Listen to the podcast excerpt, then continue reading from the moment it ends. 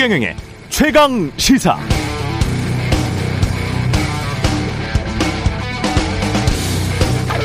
네, 대장동 의혹 사건에 대한 어제 KBS 단독 보도를 요약하면 고 김문기 성남 도시개발공사 개발사업 1처장의 자필 유서 등을 KBS가 단독으로 입수했는데 거기에 본인은 초과 이익 환수 조항 이 부분 삽입을 세 차례나 제안했는데 반영되지 않았다. 당시 임원들이 공모 지침서와 입찰 계약서 기준대로 의사 결정을 했다.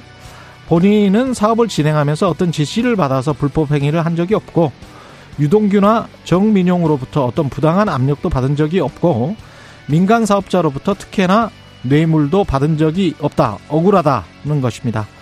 그럼 질문이 이런 것들이 남습니다. 임원들은 왜 초과 이익 환수 조항을 넣지 않았을까? 그런 결정을 한 임원들은 누구인가? 그 결정은 적법했는가? 그 결정과 이재명 당시 성남시장은 어떤 관계가 있는가? 진실은 아직 모르겠습니다.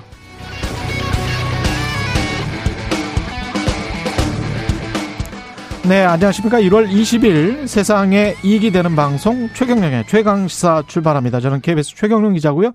최경령의 최강시사 유튜브에 검색하시면 실시간 방송 보실 수 있습니다.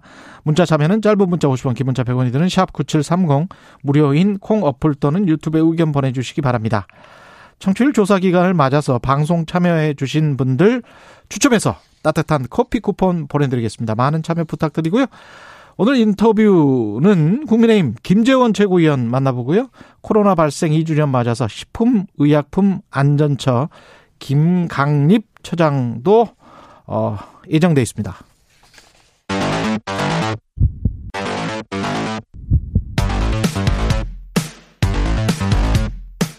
오늘 아침 가장 뜨거운 뉴스 뉴스 언박싱 네, 뉴스 언박싱 시작합니다. 민동기 기자, 김민하 시사평론가 나와 있습니다. 안녕하십니까? 안녕하십니까? 예, 속보부터 처리를 하고 가죠. 북한이 핵 미사일을 쐈다는 건 아니고요. 실험을 했다는 것도 아니고 2018년부터 이게 앞으로는 핵 실험을 안 하겠다. ICBM도 안 쏘겠다. 일단 시험 발사 중단하겠다. 이렇게 선언을 했었는데 이거를 철회할 수도 있다. 그러니까 핵과 미사일 실험 그 유예 조치를 음. 철회할 수도 있다라는 입장을 시사를 했는데요. 음. 한마디로 상황에 따라서 핵 미사일 실험할 수도 있다. 뭐 간단하게 말씀드리면 재가동을 검토하겠다. 그렇습니다. 그러니까 이게 2018년 4월에 말씀하신 것처럼 노동당 중앙위원회 전원회의에서 핵실험장도 폐기하고 핵실험 및 ICBM 시험 발사 중단하겠다라고 선언을 했는데 예. 이제 이거 안 지킬 수도 있다라고 이제 공표를 한 겁니다. 제발 우리 좀 봐줘. 그렇습니다. 그러니까 최근에 이제 예. 미사일도 쏘고 예. 단거리 탄도 미사일도 쏘고 지금 이런 입장도 정치국 회의에서 이제 검토를 하겠다라고 얘기를 하고 있는 건데 지금까지 북한이 뭔가를 미국에 대해서 요구를 해왔지 않습니까? 예. 선제적으로 어떤 이 대북 적대시 정책을 철회하라든지 뭐 이런 것들을 요구해 왔는데 미국은 대화를 하자라고 얘기하면서도 어떤 가시적인 조치는 이제 취하지 않고 있다라고 북한은 계속해서 이제 주장을 해왔기 때문에 예. 그러한 것들이 안 되니까 그러면 이전에 이제 2018년부터 시작된 그 대화 국면에 들어가기 위해서 취했던 일종의 이제 핵하고 ICBM 동결 조치를 해제할 수도 있다. 어떻게 할래? 이제 이렇게 지금 얘기하고 있는 거예요. 음. 그래서 이게 뭐 말씀하신 대로 북한이 이제 미국이 어떤 조치를 이끌어내기 위한 이런 이제 수단이겠지만 근데 결과적으로는 어쨌든 뭐 군사적 긴장 정도나 이런 거는 또 어느 정도 높아질 수밖에 없는 거 아니겠습니까? 그렇죠. 결론적으로 이렇게 나오면 예. 이게 또 우리 정치에 미치는 영향도 있을 것이고 여러모로 좀 복잡한 어떤 상황이 될 것 같아서 이게 이렇게 움직이는 게 좀 우려가 되네요. 네. 그렇습니다. 예. 아, 제발 우리 좀 봐줘의 정책인데 미국은 인플레이션과 코로나 때문에 지금 정신이 없습니다. 바이든이 정신이 없습니다. 예. 바이든 뭐, 지지율이 뭐 폭락해가지고 예. 그러면서도 지금 어 제대로 이제 뭔가 아 그동안 약속해왔던 것들을 추진할 만한 정치적 동력을 못 찾고 있어서 음. 미국 언론들이 굉장히 그 저 근심이 많더라고요. 예. 뭐 늘 미국 언론을 보시니까 뭐 이렇게 아시겠죠. 북한은 완전히 뒷전입니다. 김문기 씨, 고 김문기 개발처장인데 이 개발처의 사업팀장이었죠. 개발 아 사업 사업 1처장이었군요. 예, 사장에게 남긴 편지 유서가 공개가 됐고요. 그러니까 유족이 어제 공개를 했거든요. 예. 지난달 21일 극단적 선택을 하기 전에 남긴 이제 자필 편지인데 이 편지에서 이런 얘기를 했습니다. 대장동 관련 사업에 대해서 본인은 최선을 다했는데도 이런 상황이 발생해 안타까움을 금할 수 없다 이렇게 썼고요. 예. 그리고 중앙지검에서 참고인 조사를 한 세 번 받았는데 회사에서 어느 누구도 관심을 갖거나 지원해주는 동료들이 없었다. 그러니까 굉장히 좀 서운함을 많이 드러낸 것 같습니다. 음. 그리고 회사에서 정해준 기준을 넘어서 초과 이익 환수 조항 부분 삽입을 세 차례나 제안을 했는데도 이게 반영되지 않았다라고 했고요. 당시 임원들은 공모 지원서 기준과 입찰 계획서 기준대로 의사결정을 했다. 최선을 다했는데 마치 본인이 지시를 받아 불법 행위를 저지른 것처럼 여론몰이가 되고 있고 검찰 조사도 그렇게 되어가고 있는 느낌이다. 억울함을 호소를 했습니다. 그리고 유동규 본부장이나 정민용 팀장으로부터 지시나 압력, 부당한 요구를 받은 적이 없다고도 썼고요. 오히려 민간 사업자들에게 맞서면서 회사 이익을 위해서 대변하려고 노력했음을 말씀드리고 민간 사업자들로부터 내분이나 특혜를 받은 적이 없다 이런 점을 강조를 했습니다. 예. 그러니까 이 서한을 한마디로 이제 말씀을 드리면 애초에 이제 이렇게 가서는 안 된다라고 내가 제안도 했는데 그런데 어쨌든 회사가 그 제안을 받아들이지 않았고 음. 그럼에도 회사가 정한 방향대로 나는 최선을 다했고 그리고 그렇죠. 중간에 뭐 비리라든지 뭐 이런 것도 없는데 즉 음. 지금 수사를 받을 대상도 내 생각엔 아닌 것 같은데 검찰 수사를 내가 받고 있고 음. 근데 그런 거에 대해서 회사가 어떤 법률 지원이나 이런 것들은 안 하고 음. 그리고 오히려 이제 그 정민영 변호사한테 중간에 이제 어 이 정민영 변호사가 회사를 그만두고 나갔다가 이제 좀 서류를 보여달라고 다시 왔을 때 그 서류를 보여준 거에 대해서 중징계를 한다고 하고 아. 그리고 마치 이제 자신을 어 자신이 혼자 책임져야 되는 듯한 그렇죠. 그런 모양새를 회사가 만들고 있는 거에 대해서 내몰린 거네요. 이분은. 그렇죠. 예. 항의를 하려고 이 성남 도시개발공사 사장한테 이 편지를 보내든지 보내려고 한 거예요. 그러니까 음. 이 편지를 보내려고 한 초안인 거잖아요. 예. 그래서 이걸 통해서 보면은 이분이 왜 그런 극단적인 선택을 해야 되는 그런 뭐 쪽으로 내몰렸느냐 그렇죠. 이걸 알 수 있는 그런 내용인데 다만 이게 어 만약에 이제 그 초과이익 환수 조항을 그러면 이제 받아들이지 않은 이 임원이 누구냐 음. 세번 제안했는데 그런 것들이 명확히 나오면은 이게 이분이 이제 어 그런 극단적 선택을 하게 된 경위와 관계없이 음. 이 수사에 어떤 근거로 쓰이거나 뭐 이럴 수도 있을 것 같은데 예. 근데 일단 여기에는 그런 내용은 나오지 않아서 아마 예. 수사에는 좀 어, 결정적인 영향을 미친다거나 그럴 거는 아닌 것 같아요. 근데 이 부분이 있어요. 당시 임원들이 공모 지침서와 입찰 계약서 기준대로 의사 결정을 했다는 거잖아요. 그러면 임원들이 제가 오프닝에서 말씀드린 대로 왜 이 기준대로 했는지 네, 그렇죠. 관련해서 민주당 선대위 쪽의 현근택 변호사가 제가 이제 오프닝을 보통 페이스북에 올려놓기 때문에 댓글을 밑에다 달아놨더라고요. 근데 현근택 변호사의 이야기는 공모 지침서 기준대로 의사결정을 했다는 이 말이 마치 이제 신입사원을 우리가 뽑으면 신입사원 공고가 나잖아요. 네. 공고가 나는데 공고를 이미 내, 내고 난 뒤에 뒤에 어떤 굉장히 좋은 아이디어가 생각이 난 거예요. 이 고 김문기 씨 같이 초과이익 환수 조항을 넣자라는 그런데 이미 공고는 나가버렸던 거죠. 그래서 공고의 공모 지침서 대로 해야 된다라는 임원들의 어떤 결정과 이 김문기 처장의 주장이 서로 엇갈렸을 때 어떤 판단을 했을 것이냐. 이게 그런- 지금 그쪽의 어떤 주장인 것 같습니다. 그런 맥락을 예. 이제 현근택 변호사는 얘기를 하는 거네요. 그렇죠. 근데 이제 예. 그것도 이제 정확하게 그럼 김문기 씨가 이렇게 음. 표현할 당시의 정황이나 이런 것들을 정확하게 판단해 봐야 되는 게 음. 그간 언론에 나오는 이제 초과이익 환수 조항이 필요하다라는 제안의 시기가 예. 지금 말씀하신 대로 공모 지침이 나온 후에 뭐 있었던 것도 있지만 그 전에도 있었다라는 게 이제 여러 차례 이제 여러 차례 보도 또 그렇죠. 나오기도 하고 뭐 그렇죠. 이랬거든요. 언론들은 네. 그 전이다 이렇게 보도가 좀 있었죠. 그렇죠. 그럼 공모 그래서 그러면 네. 시점이 이제 공모 지침서 후냐 전이냐, 전이냐. 이게 네. 또 중요하게 되겠습니다. 그렇습니다. 그런 것들이 중요할 수 있는데 이 표현은 예. 이 문장의 표현은 음. 어, 그 어느 시점에 세 차례 제안이 어떻게 됐는지에 대해서 구체적으로 나온 건 아니에요. 그러니까 이 문장도 잘 보면은 음. 임원들이 공모지원서 기준과 입찰계획 기준대로 의사결정했다. 이제 이런 표현인데 이 의사결정이 그러면 어느 시점을 얘기하는 것인지 그러네요. 그런 것들이 이제 명확하진 않으니까 이것만 가지고 또 예단할 수는 없는 것이어서 음. 이거는 이제 이 그래서 이 문건만으로 이제 뭔가 핵심적인 어떤 고리가 등장했다거나 이렇다고 보기는 좀 어려운 것 같다는 그래서 그 말씀 드리는 겁니다. 맞습니다. 예. 아, 그 다음에 정영학 녹취록이 또 공개가 됐습니다. 이것도. 이 정영학 녹취록은 어제 한국일보가 이제 단독으로 어. 보도한 그런 내용인데요. 예. 어, 정영학 회계사가 원래 그 수사 초기부터 녹취록을 자진 제출하고 검찰에 협조를 하지 않았습니까? 그래서 불구속 상태로 재판에 넘겨졌는데 아, 정영학 회계사가 김만배 씨와 나눈 대화 녹취록을 한국일보가 어제 보도한 내용이 있는데 굉장히 많은 내용이 있습니다. 그런데 주로 이제 언론들이 많이 주목한 부분은 2020년 4월 4일 김만배 씨가 정영학 회계사에게 병채 아버지 이게 이제 곽상도 전 의원을 말하는 겁니다. 예.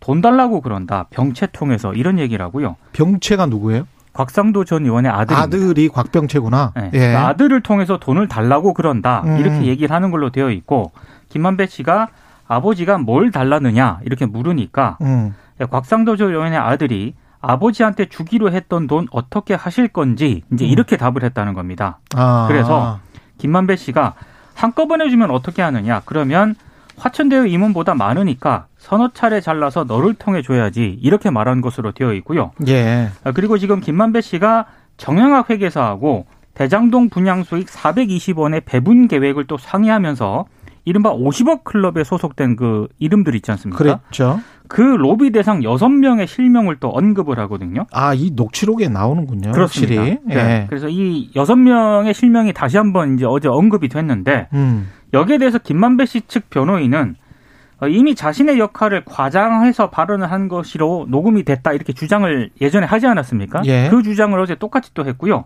그리고 만약에 검찰이 전방위 계좌 추적을 벌였는데 음. 실제 돈이 전달이 됐다면 이거도 기소하지 않았겠느냐 이렇게 반문을 했고 곽상도 전 의원 같은 경우에는 이미 수사 과정을 통해서 해명이 되는 중이다. 그리고 법원 영장 심사에서도 녹취록의 문제점이 확인됐다라고 주장을 했습니다. 그리고 뭐 김수남 전 검찰총장이라든가 최재경 전 수석은 예.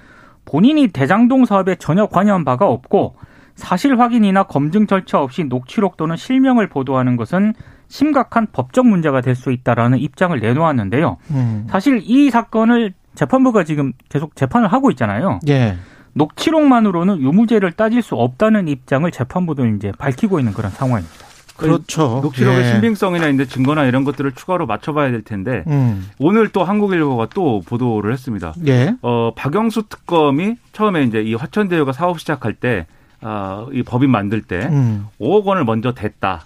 그리고 오고를 댔다. 그렇죠. 예. 그리고 이게 어떤 경로인지는 모르지만 여러모로 이제 투자가 된 거에 대해서 돈을 또 줄 것을 뭐 요구했다. 그래가지고 아, 그 돈을 어떻게 줘야 되느냐, 뭐 딸을 통해서 줘야 되느냐, 뭐 이런 얘기를 했다. 이 녹취록에 의하면 박영수 특검도 그러니까 투자를 해버린 거네요. 이제 그 녹취록에 의하면. 투기 자금을 댄 걸로 돼 있습니다. 녹취록에 네. 따르면 그런 거죠. 네, 그래가지고 그것도 이제 오늘 추가로 보도가 됐고, 그래서 이게 전반적으로 시사하는 바가 뭐냐면은 이른바 음. 이제 그 법조계 그리고 정치권 로비 관련된 수사가 음. 진행이 잘 안 되고 있는데 예. 일단 이런 이제 녹취록의 정황들은 있다. 근데 왜 진행이 안 되는 거냐 이제 이런 쪽에 어떤 의문을 남기는 그러한 이제 얘기들인 거죠. 이런 게. 이분들이 워낙 뭐 높은 분들이고 뭐 하면 무조건 뭐 소송한다 그러고 이게 안 된다 그러는데 이 녹취록과 관련해서는 이게 의혹이 있는 거는 분명하기 때문에 그래서 오늘 한겨레 같은 경우에는요. 예. 그 부분을 지적을 하고 있습니다. 일단 녹취록을 검찰이 다 들여다봤다는 얘기잖아요. 그렇죠. 근데 그런데도 불구하고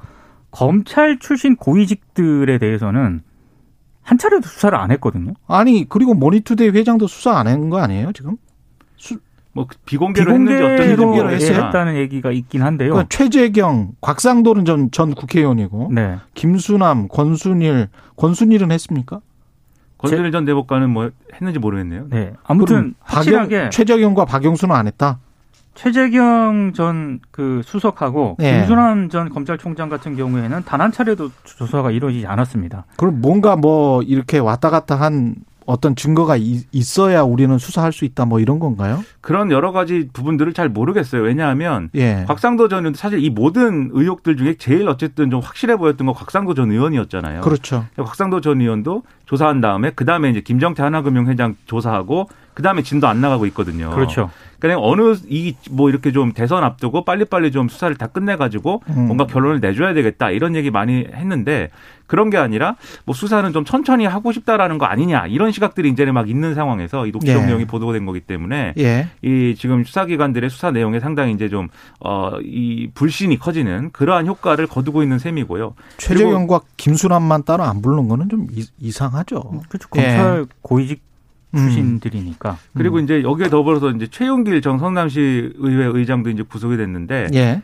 이 관련 보도도 지금 이제 나와가지고 여러모로 또 화제가 되고 있습니다. 구성 이 경찰이 이제 이 청구해가지고 나온 이제 구속영장의 내용을 보면은 음. 어이 김만배 씨가 최용길 전 당시 시의원이었는데 이분을 어 성남시의회 의장으로 만들기 위해서 민주당 당시 민주당 이 시의원들하고 예. 이렇게 여러모로 로비를 해서 어, 성남시의회 의장을 만들고 그리고 나서 이걸 통해서 성남도시개발공사를 설립할 수 있는 조례 통과시키고 그리고 나서 이제 최영길 전 의장이 화천대유 측에 돈을 요구했다 이런 거거든요. 예. 이런 구조들을 볼 때 당시에 이재명 시장과 어, 이 사람들이 이제 본인들은 어쨌든 어, 이 이런 이제 여러 가지 비리들을 몰랐다는 거잖아요. 음. 근데 이재명 시장과 그 당시 성남시 이 관계자들 빼고는 다 비리와 연관돼 있는 구조처럼 지금 보이는 그런 음. 상황이에요, 이게. 예. 그래 가지고 이런 여러 가지 정치적 쟁점 때문에 부 담스러울 수 있겠지만 이걸 음. 어쨌든 간에 빨리 속도를 내서 수사를 해야 국민들이 이거에 대한 어떤 판단을 할 텐데 여러모로 좀이 걱정스럽습니다. 녹취록에 보면은 성남시 뭐 공무원들 예. 뭐 로비했다는 그런 내용도 좀 자세히 언급이 돼 있거든요. 예.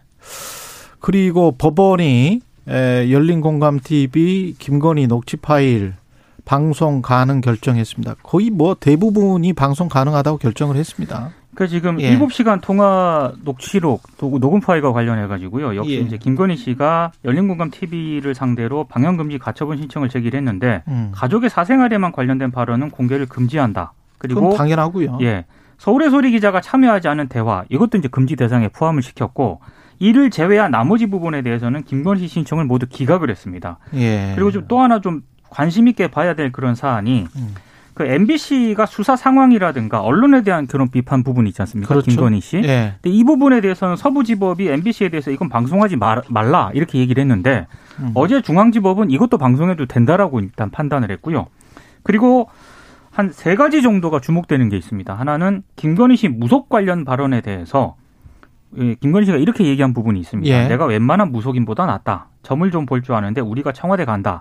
이 발언을 재판부가 인용을 하면서 이건 김건희 씨가 평소 객관적 근거에 기반한 합리적 판단을 하고 있는지 유무를 여부를 유권자들이 공론회장에서 검증할 수 있는 내용이다라고 판단을 했고 또 일부 언론을 향해서 정권을 잡으면 가만 안 둘 것, 내가 청와대 가면 전부 감옥에 넣어버릴 것 이렇게 말한 부분에 대해서도 김건희 씨의 평소 언론관 등을 엿볼 수 있어서 국민의 공적 관심사이자 검증 대상이다라고 재판부가 판단을 했습니다. 당연하죠, 이건. 예, 그리고 동거 의혹이라든가 유흥업소 출입 의혹에 대해서도 이건 결혼 전 개인적인 사생활의 문제가 아니라 기업, 검찰 간부 등과의 커넥션, 뇌물수수 의혹 등과 얽혀서 음. 이미 각종 언론에 수차례 보도가 됐기 때문에 국민적인 관심사가 되어 있는 사안이다.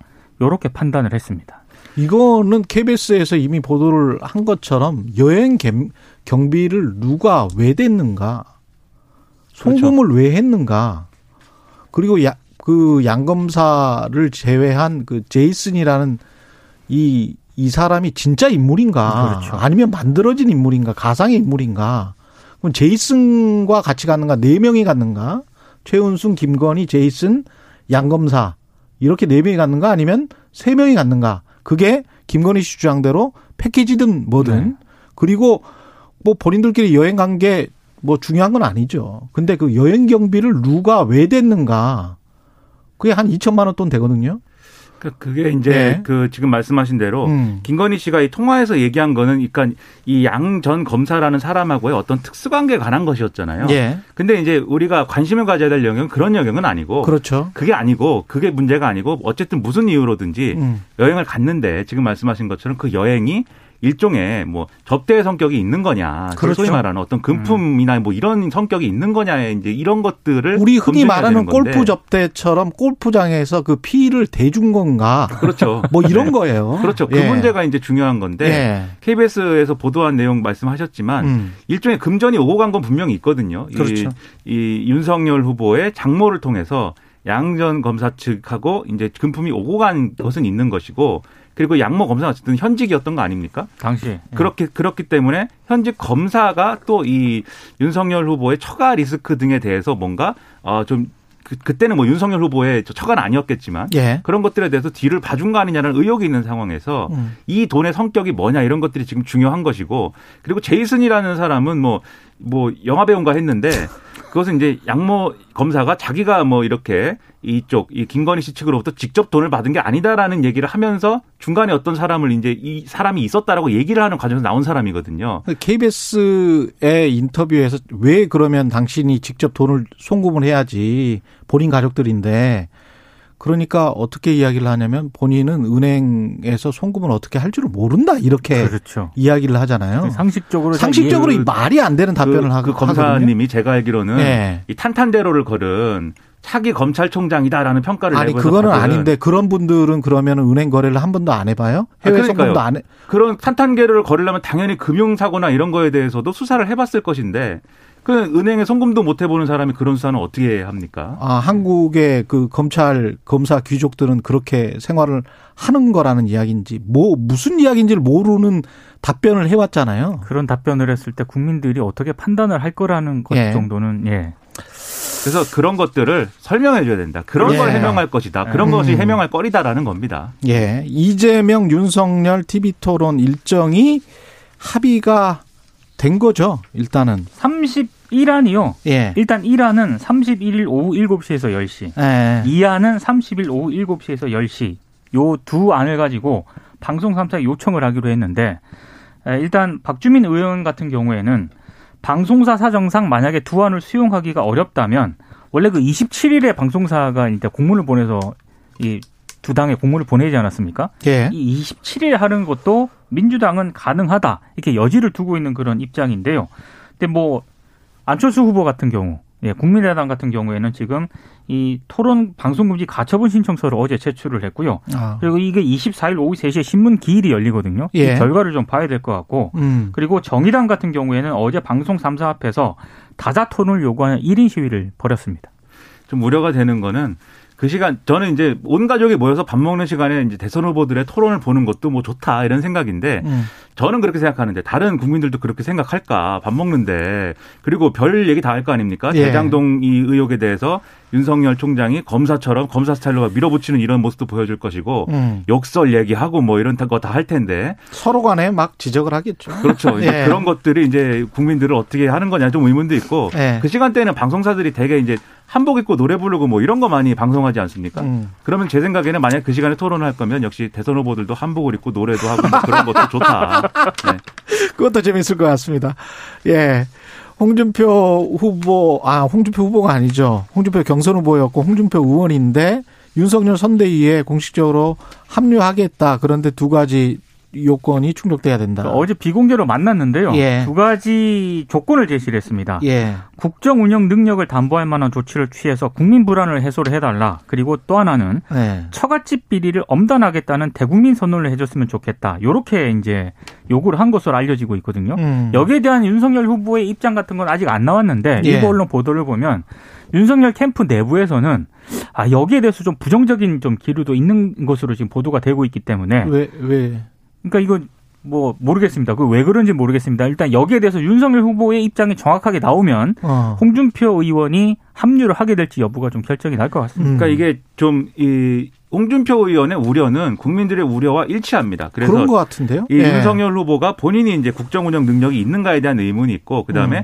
이 소위 말하는 처가 리스크라는 게 있는데 그렇죠. 대통령이 되면 저거 어떻게 대응할 거지라는 거에 의구심이 있기 때문에 음. 홍준표 의원은 정확한 지적을 한 거예요. 예. 이 문제를 해소해 달라. 근데 이제 당에 내에서 내에서는 그리고 윤석열 후보의 근처에서는 예. 그 구체적으로 우리가 뭘 해야 되는 거냐, 국정 운영 능력을 담보할 만한 조치를 뭐를 해야 되는 거냐, 이게 좀 애매하지 않습니까? 좀 애매하긴 하네. 그렇죠. 그리고 처갓집 비리를 엄단하겠다. 사실 지금까지도 비슷한 메시지는 내왔는데 예. 그 다시 한번 얘기하면 되는 거냐, 어느 수준을 요구하는 거냐 이런 것들이 이제 좀 논란이 있을 것 같아요. 그런데 제가 볼 때는 하겠네요. 그건 예. 이제 후보가 얼마나 어 좀 절실한 마음으로 음. 국민들에게 이 점은 분명히 하겠다라는 거를 좀 이렇게 스포트라이트를 받으면서 하면 또 되는 문제로 생각할 수도 있는 거거든요. 뒤집으면. 예. 그리고 그런 걸 실제로 하면 제가 볼 땐 국민들의 신뢰도나 이런 것도 상당히 올라갈 것이기 때문에 이건 고민할 문제가 아니다. 좀 그렇게 생각합니다. 예. K8497님, 대선 후보 노래 경연 설 특집으로 좋네요. 이런 말씀 하셨고요. A 땡땡땡땡 님은 설 연휴 때 TV 토론하면 가족들끼리 싸움 난다. 어제 그. 얘기를 진짜 많이 하시더라고요. 그래요? 네. 예. 그 연휴 전에 좀 해서 예. 이렇게 연휴 때는 그 네. 얘기를 하면서, 하면서. 이렇게 판단을 할 수 있는 최대한 그런 걸 같이 만들어야 모인 되는데. 자리에서 정치 얘기 안 하는 분위기인데 아유. 그 시간에 만약에 모르겠습니다. TV 토론을 하게 되면 은 폭탄이 떨어지는 거죠. 그렇습니다. 예. 청취율 조사 기간에만 찾아오는 설 연휴 전에 우리의 오늘의 언박싱 퀴즈. 예. 그렇습니다. 대선 후보들 토론보다 더 재미있는 예. 언박싱 퀴즈. 아, 오늘은 재밌는 이야기예요. 네. 예. KBS 드라마 태종 뭐뭐뭐 예. 자체 최고 시청률 기록을 연일 경신하고 있습니다. 태종 땡땡땡. 예. 그 땡땡땡이 뭐냐인데요. 이성계 아들이잖아, 이 사람. 예, 그렇죠. 예, 네. 이성계 태종 태조 이성계가 거의 다. 다 준 거 아닙니까 지금? 네. 그 KBS가 6년 만에 제작한 대하 드라마인데 네. 고려라는 구질서를 무너뜨리고 조선이라는 새 질서를 만들어가던 여말 선초 시기에 조선의 건국에 앞장섰던 이 인물의 일대기를 다루고 있는 겁니다. 음. 태조 이성계의 다섯째 아들이고 조선의 제3대 왕인 이 사람의 이름, 그러니까 실명을 물어보는 겁니다. 예. 무엇일까요? 이게 문제고요. 짧은 문자 50원, 긴 문자 100원이 드는 샵 9730, 무료인 콩 어플 또는 유튜브로 답변해 주시면은 추첨을 통해서 커피 쿠폰을 예, 보내드립니다. 예, 좋습니다. 뉴스 언박싱 민동기 기자 김민하 평론가였습니다. 고맙습니다. 고맙습니다. KBS 1라디오 최경영의 최강시사 듣고 계신 지금 시각 7시 46분입니다.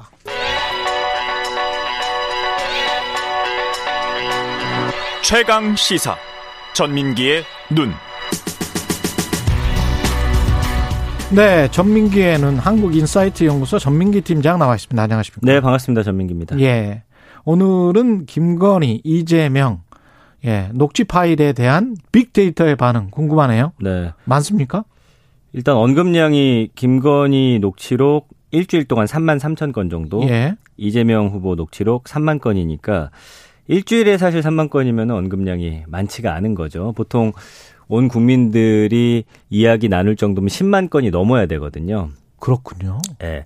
근데 일단 그 스트레이트 시청률 자체는 17%로 그랬죠? 역대급으로 나왔는데 음. 뭐그 내용이 생각보다는 좀 강하지 못했다라고 느끼는 건지 뭐 그러니까 음. 어떤 사안이 딱 터졌을 때 사실은 몰리려면은 지지층들은 가서 이제 보호를 해줘야 되고 예. 반대쪽에서 이제 그걸 물고 뜯어야 되는데 어. 그렇게 되면 언급량이 뭐 하루에도 10만 건이 훌쩍 올라가거든요. 그러니까 좀. 두 쪽 다 좀 잠잠한 느낌인데 음. 그래프로 보자면은 그 1월 16일에 네이버 음. 트렌드 검색량을 보니까 이제 수치를 100으로 놨을 때 예. 이제 김건희 녹취록은 쭉 이제 하향 곡선이고요. 예. 1월 16일에 100까지 예. 올라갔다 하향 네. 곡선이고. 이제 이재명 녹취록은 음. 17일부터 조금씩 올라가는데 그 수치가 지금 한 그때 이제 터졌으니까 30%밖에 정도 안 되니까요. 기울기가 예. 관심이 사실은 이 이슈보다는 오히려 에너지 LG 에너지 솔루션 네, 청약 관련해서가 훨씬 뭐 10배 이상 많다고 보셔야 될것 그게 같아요. 지금 뭐 100조가 넘게 자금이 네, 쏠려서 114조가 지금 예, 몰려서 114조. 야, 예. 돈도 많어. 그렇죠. 네. 그런 상황입니다. 역시 돈 버는 거 재테크 부동산 이쪽에 관심이 많군요. 맞습니다. 예. 맞습니다. 본인의 일상들 민생 네. 네. 뭐 후, 두 후보 간에 약간 좀 지금 국민들의 일상생활과 동떨어진 일을 음. 하고 있다. 그렇게 생각할 수도 있겠습니다. 네거티브 선거 전략. 그런 것 같고요. 일단 예. 이 녹취록 관련한 음. 연관어 감성어도 좀 살펴볼게요. 흥미로운 음. 것들이 좀 있어서 먼저 이제 김건희 씨 녹취록 같은 경우에는 뭐 스트레이트 나오고 이명수 기자 당연히 나오고요. 예. 그다음에 이재명 후보 이름, 윤석열 후보 이름 나오는데 그 사이에 이제 뭐 걸크러쉬라는 키워드가 있어요. 이제 오히려 그때 전화 통화하는 내용 그렇죠. 들으면서 물론 이거를 약간 비꼬는 형태로 걸크러쉬라는 표현을 하기도 하는데 근데 이제 기사에 그런 게 나왔고 나왔어요. 예. 예. 그리고 다음에 아주 그 떠 있더라고요. 그 맞습니다. 기사가. 그러면서 예. 감성어 비율이 26.8대 64.4인데 음. 그 다른 의혹들 나왔을 때 김건희 씨의 부정 감성어가 88까지 올라가는 걸 제가 봤거든요. 예. 거기에 비해서는 좀 낮죠. 음. 그러면서 이제 역관광이라는 키워드가 좀 눈에 띄는데 이게 이제 역관광. 네티즌들이 쓰는 단어예요. 예. 이제 공격하려고 했다고 오히려 역공을 역- 당한다. 역공을 당했다. 예, 뭐 그런 단어들이 보이고 예. 이재명 후보 녹취록 같은 경우는 이제 뭐 연관어 뭐 그렇습니다. 김혜경 어. 그시 나오고요. 그 다음에 뭐 형수라든지 욕 요런 음. 키워드들이 이제 중심 키워드가 되는데 이것도 역시 부정어 비율이 당연히 높을 거고. 이거는 좀 많이 이 예. 그 김건희 씨 녹취록보다는 좀 더 높습니다. 15대 78.7로 음. 이제 좀 더 높은 편인데 사실은 뭐 굉장히 국민들이 분노하거나 예. 이거에 대해서 엄청난 문제를 삼을 때는 거의 90%까지 올라가게 되거든요. 음. 그만큼 좀 관심도가 두 사안 다 그렇게 음. 크게 이제 가져가지는 못했다 이슈로서는. 예. 그러니까 이게 어, 어떻게 지금 국민들이 생각을 하고 있는 겁니까? 이런 것에 관해서 이, 이 어, 빅데이터로만 보면 네거티브나 상대를 비방하는 게 예. 결국엔 상대만 흠집내는 게 아니라 음. 나한테도 상처를 입히는 거예요. 그걸 아마 정치인들도 알고 있습니다. 왜냐하면 예. 지난 총선 때도 막말이라든지 예. 이런 음 극단적으로 지지하는 층들을 위한 목소리를 냈던 후보들은 음. 나중에 보면 아시겠지만 거의 이제 그렇죠. 모든 대선이 그렇습니다. 네, 탈락을 예. 해요. 예. 그래서 네거티브 자체에 대한 긍부정 비율은 9대 89.3이고요. 음. 실망하다. 음. 어, 역풍 불다. 뭐 큰 문제다. 이 바람직하지 않다. 질이 낮다. 음. 수준이 낮다. 좀 추잡스럽다. 발목 잡다. 이런 네. 키워드들이에요. 그러니까 국민들은 사실 네거티브 하는 걸 그렇게 좋아하지 않고 네. 요게 이제 길게 봤을 때는 지금 당장은 어떤 어 성적을 낼 수 있을 수도 있어요. 음. 지지율이나 이런 데 좀 변동을 줄 수는 있는데 사실 이 정치를 길게 봤을 때는 사실은 결국에는 나한테도 타격을 준다라는 걸 좀알 그리고 이게 있습니다. 국민들을 또 나눠서 보면 이미 뭐랄까요 지지를 결정한 사람들 네. 그 후보에 대해서 지지를 결정하거나 다른 후보들에 대해서 지지를 결정한 사람들에게 영향을 주는 것이냐 네.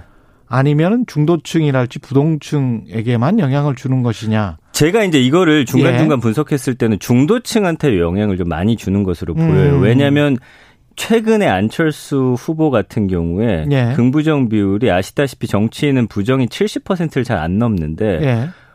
부정이 한 50% 초반이더라고요. 그러면서 어. 오히려 뭐 깨끗하다. 안철수 후보에 예, 대해서 그런 이제 아. 반대 급부로서 좀 떠오르게 되는데 이 두 후보보다는 그런 식의 어떤 반응들이 그렇죠. 좀 많이 나오는 게 보여질 때 음. 어느 정도 저는 중도층한테 영향을 주고 있다. 그러나 이제 선거가 코앞으로 다가올수록 음. 이제 그 어떤 반응 계속 이어질진 모르겠습니다. 어쨌든 음. 될 사람한테 좀 뽑자라고 하는 또 그런 음, 그 흐름도 있기 때문에. 네, 김건희 녹취록의 연관어와 이재명 녹취록의 연관어가 조금 조금씩 다르네요. 예, 맞습니다. 예, 그래서 이 다릅니다. 김건희 녹취록은 음. 이 뭐로 해야 되죠? 범죄 의혹도 있군요. 네, 네, 네, 범죄 네. 의혹, 예, 엉망, 네, 어, 허위, 음, 뭐 논란, 역풍, 불법 뭐 이런 것들이고. 그렇죠. 뭐 비정상적이다라는 예. 이재명 녹취록의 연관어는 욕, 인격, 살인, 음, 뭐 무섭다, 네, 예, 욕설, 욕하다. 네. 이것도 역시 역풍이 있고 네. 무리 일으키다, 더럽다, 지지하다 뭐 이런 음. 거네요. 근데 이제 음. 반응을 쏟아내고 빅데이터 상에 글을 쓰진 않더라도 예. 이제 이제 이게 뭐 다음 주나 요 관련해서 지지율이 나오겠죠. 그렇죠. 그때 이제 국민들의 마음은 어떻게 움직이는지를 또 함께 추이를 볼 수 있을 것 같습니다. 그렇습니다. 아, 이, 이걸로만 놓고 봤을 때는 두 녹취록 다 정치 혐오만 부추겼을 가능성 도 있겠네요. 그렇게 예, 보여져요. 예, 예. 예, 예, 맞습니다. 어떤 음. 뭐랄까요? 그 지지율을 높이거나 낮추거나 그런 효과보다는 근데 이제 예. 참 이게 어려운 게 음. 그 국회의원들 정책 같은 거 내놓으면 보지 않는다는 거죠. 어쨌든 유튜브나 이런데 국민들은 왜 이런 네거티브냐 하냐 하면서도 사실 클릭은 또 정책적으로 안 하죠. 이런 식으로 하니까 이제 이게 참 어려운 문제가 아닌가 싶습니다. 실제로도 예. 정책과 관련해서 뭘 하면 네네 좀 클릭을 안 하는 경향이 분명히 나타나긴 합니다. 맞습니다, 맞습니다. 그것도 좀 문제긴 하고요. 국민들의 예. 관심을 어떻게 끄는지 그걸 예. 좀 음, 정상적인 방법 또 호감을 얻는 쪽으로 좀 생각을 알겠습니다. 고민을 해야 될것 한국 같습니다. 인사이트 연구소 전민기 팀장이었고요. 오늘의 언박싱 퀴즈 정답은 이방원이었습니다. 예. 정답 맞히신 분들 추첨 통해서 모바일 커피 쿠폰 보내드리겠습니다.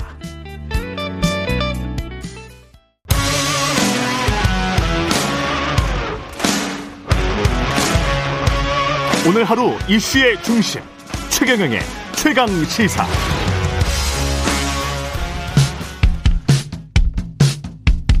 여의도 정치구단 김재원이 말한다. 김프로의 정치학. 네, 여의도 최고 전략가 정치구단 국민의힘 김재원 최고위원과 여의도 정치 구석구석을 들여다보겠습니다. 월간 김프로의 정치학 김재원 국민의힘 최고위원 나오셨습니다. 안녕하십니까? 안녕하세요. 예. 그 사이에 또 월간으로 모시다 보니까 많은 일들이 벌어졌습니다. 예.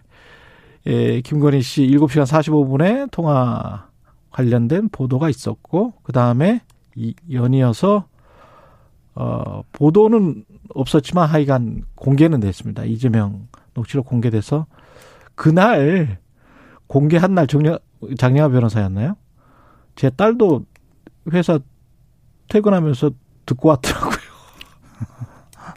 그러니까 이게 유튜브나 이 SNS가 전파력이 이미 뭐 지상파를 훨씬 정말 능가한 것 같아요. 그리고 이제 그 네. 정보 유 통 속도도 속도가, 빠르지만 네. 그 채널이 워낙 다양화되어 있기 때문에 음. 사실은 어 정보 유통을 막을 수가 없게 되었죠. 음. 그러니까 모든 정보는 무차별적으로 유통이 되기 때문에 이제 음. 그 유권자 입장에서는 음. 어, 취사 선택에서 받아들여야 되는데 예. 어떤 것이 옳고 어떤 그렇죠. 것은 좀 그러다. 근데 사실 국민의 입장에서 무슨 그런 정보를 받아들일 때 막 그 어, 제대로 판단을 하고 또 검토를 하고 이렇게 음. 하지 않고 결국에는 어, 내가 받아들이고 싶은 것만 받아들이거나 또는 양이 많은 것 많이 들은 것을 믿게 되거든요. 우리 옛말에 삼인성호라고 음. 세 사람이 와서 거짓말하면 호랑이도 만들어낸다고 이야기하지 않습니까? 가랑비 옷 젖는다. 예. 그러니까 예. 이제 사실 뭐 여기서도 듣고 이 채널에서도 나오고 음. 또 유튜브 트니까 또 나오고 뭐 카톡에서도 오고 이러면 이거는 사실로 되는 그런 과정이 무한 반복되다 보니까 사실 대선판이 국민적인 어떤 그 심리적인 내전 상태로 가게 만드는 심리적 어. 내전 상태로 지금 가고 있는 겁니까? 사실 저는 그렇게 보죠. 그 외부에서 보기에는 조금 좀 안타깝습니다. 이게. 근데 그 외부가 아닌 것이 예. 전 국민이 사실은 다 그 현장에서 알게 모르게 아니 우리는 전쟁을 할 필요는 없잖아요. 투표만 하면 되는데. 음 그런데 이제 국민의 많은 분들이 예. 사실은 그 내전 상태에 함께 참전하고 있죠. 자기도 모르게. 뭐 술 한잔 하면서 누구 상대방에 네. 대해서 비난을 한다든가 그것도 심리적 내전 상태의 참전 군인이죠. 아, 그렇게 되는 겁니까? 네. 그렇게 지금 생각을 하고 계시는 거군요. 지금 그래서 이제 열린 공간 TV를 상대로 가처분 신청을 했는데 이것도 지금 안 받아들여진 거잖아요. 사생활 부분을 제외하고는 그러니까 대부분은 방송해도 된다. 이 법원에서 예. 그 판단할 때는 사실 막는다고 막아지지 않는데 음. 그러면 최소한으로 음. 이런 저 어떤 표현의 자유 또는 이제 선거 국면에서의 정보 유통을 그저 제한하려면 음. 어 그것에 대해서는 최소한으로 규제하자는 법원의 이 태도가 있습니다. 과거에 이제 그 그렇죠. 그 공중파 방송국이 한 서너 개 정도 정부에 서가된 것 외에는 음.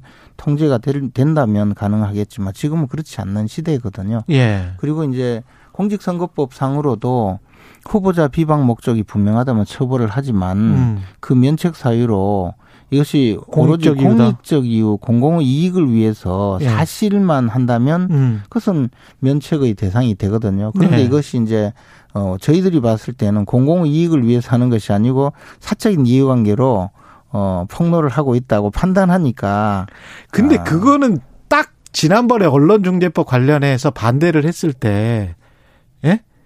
국민의힘이 그건 액츄얼 멜리스를 어떻게 증명합니까? 실제적인 의도를 그 사람이 가지고 있는지 악의적 의도를 가지고 있는지는 모른다. 그래서 그런 식으로 언론을 탄압하면 안 된다라고 국민의힘이 이야기했잖아요. 당연히 그렇죠. 그런데 예. 이번에 이제 그 이른바 서울의 소리 방송의 음. 이모 씨가 우리 김건희 대표에게 접근할 때그 음. 전후 사정을 보면 이게 이제 진실을 발견하고 취재를 위해서 접근해서 통화를 하고 녹취를 하는 것이 아니라 예. 처음부터 상대방의 약점을 잡기 위해서 오랜 기간 동안 녹취를 하고 그것을 가지고 이제 MBC에 넘겨줬고 MBC는 어. 그 중에서 윤석열 후보에게 가장 그 어, 결정적인 타격이 된다고 보는 부분만 찾아내서 두 차례에 걸쳐 지금 방송을 하겠다는 거거든요. 음. 이 전후 사정을 보면 이것은 어, 단순히, 음. 단순히 더군다나 접근을 할 때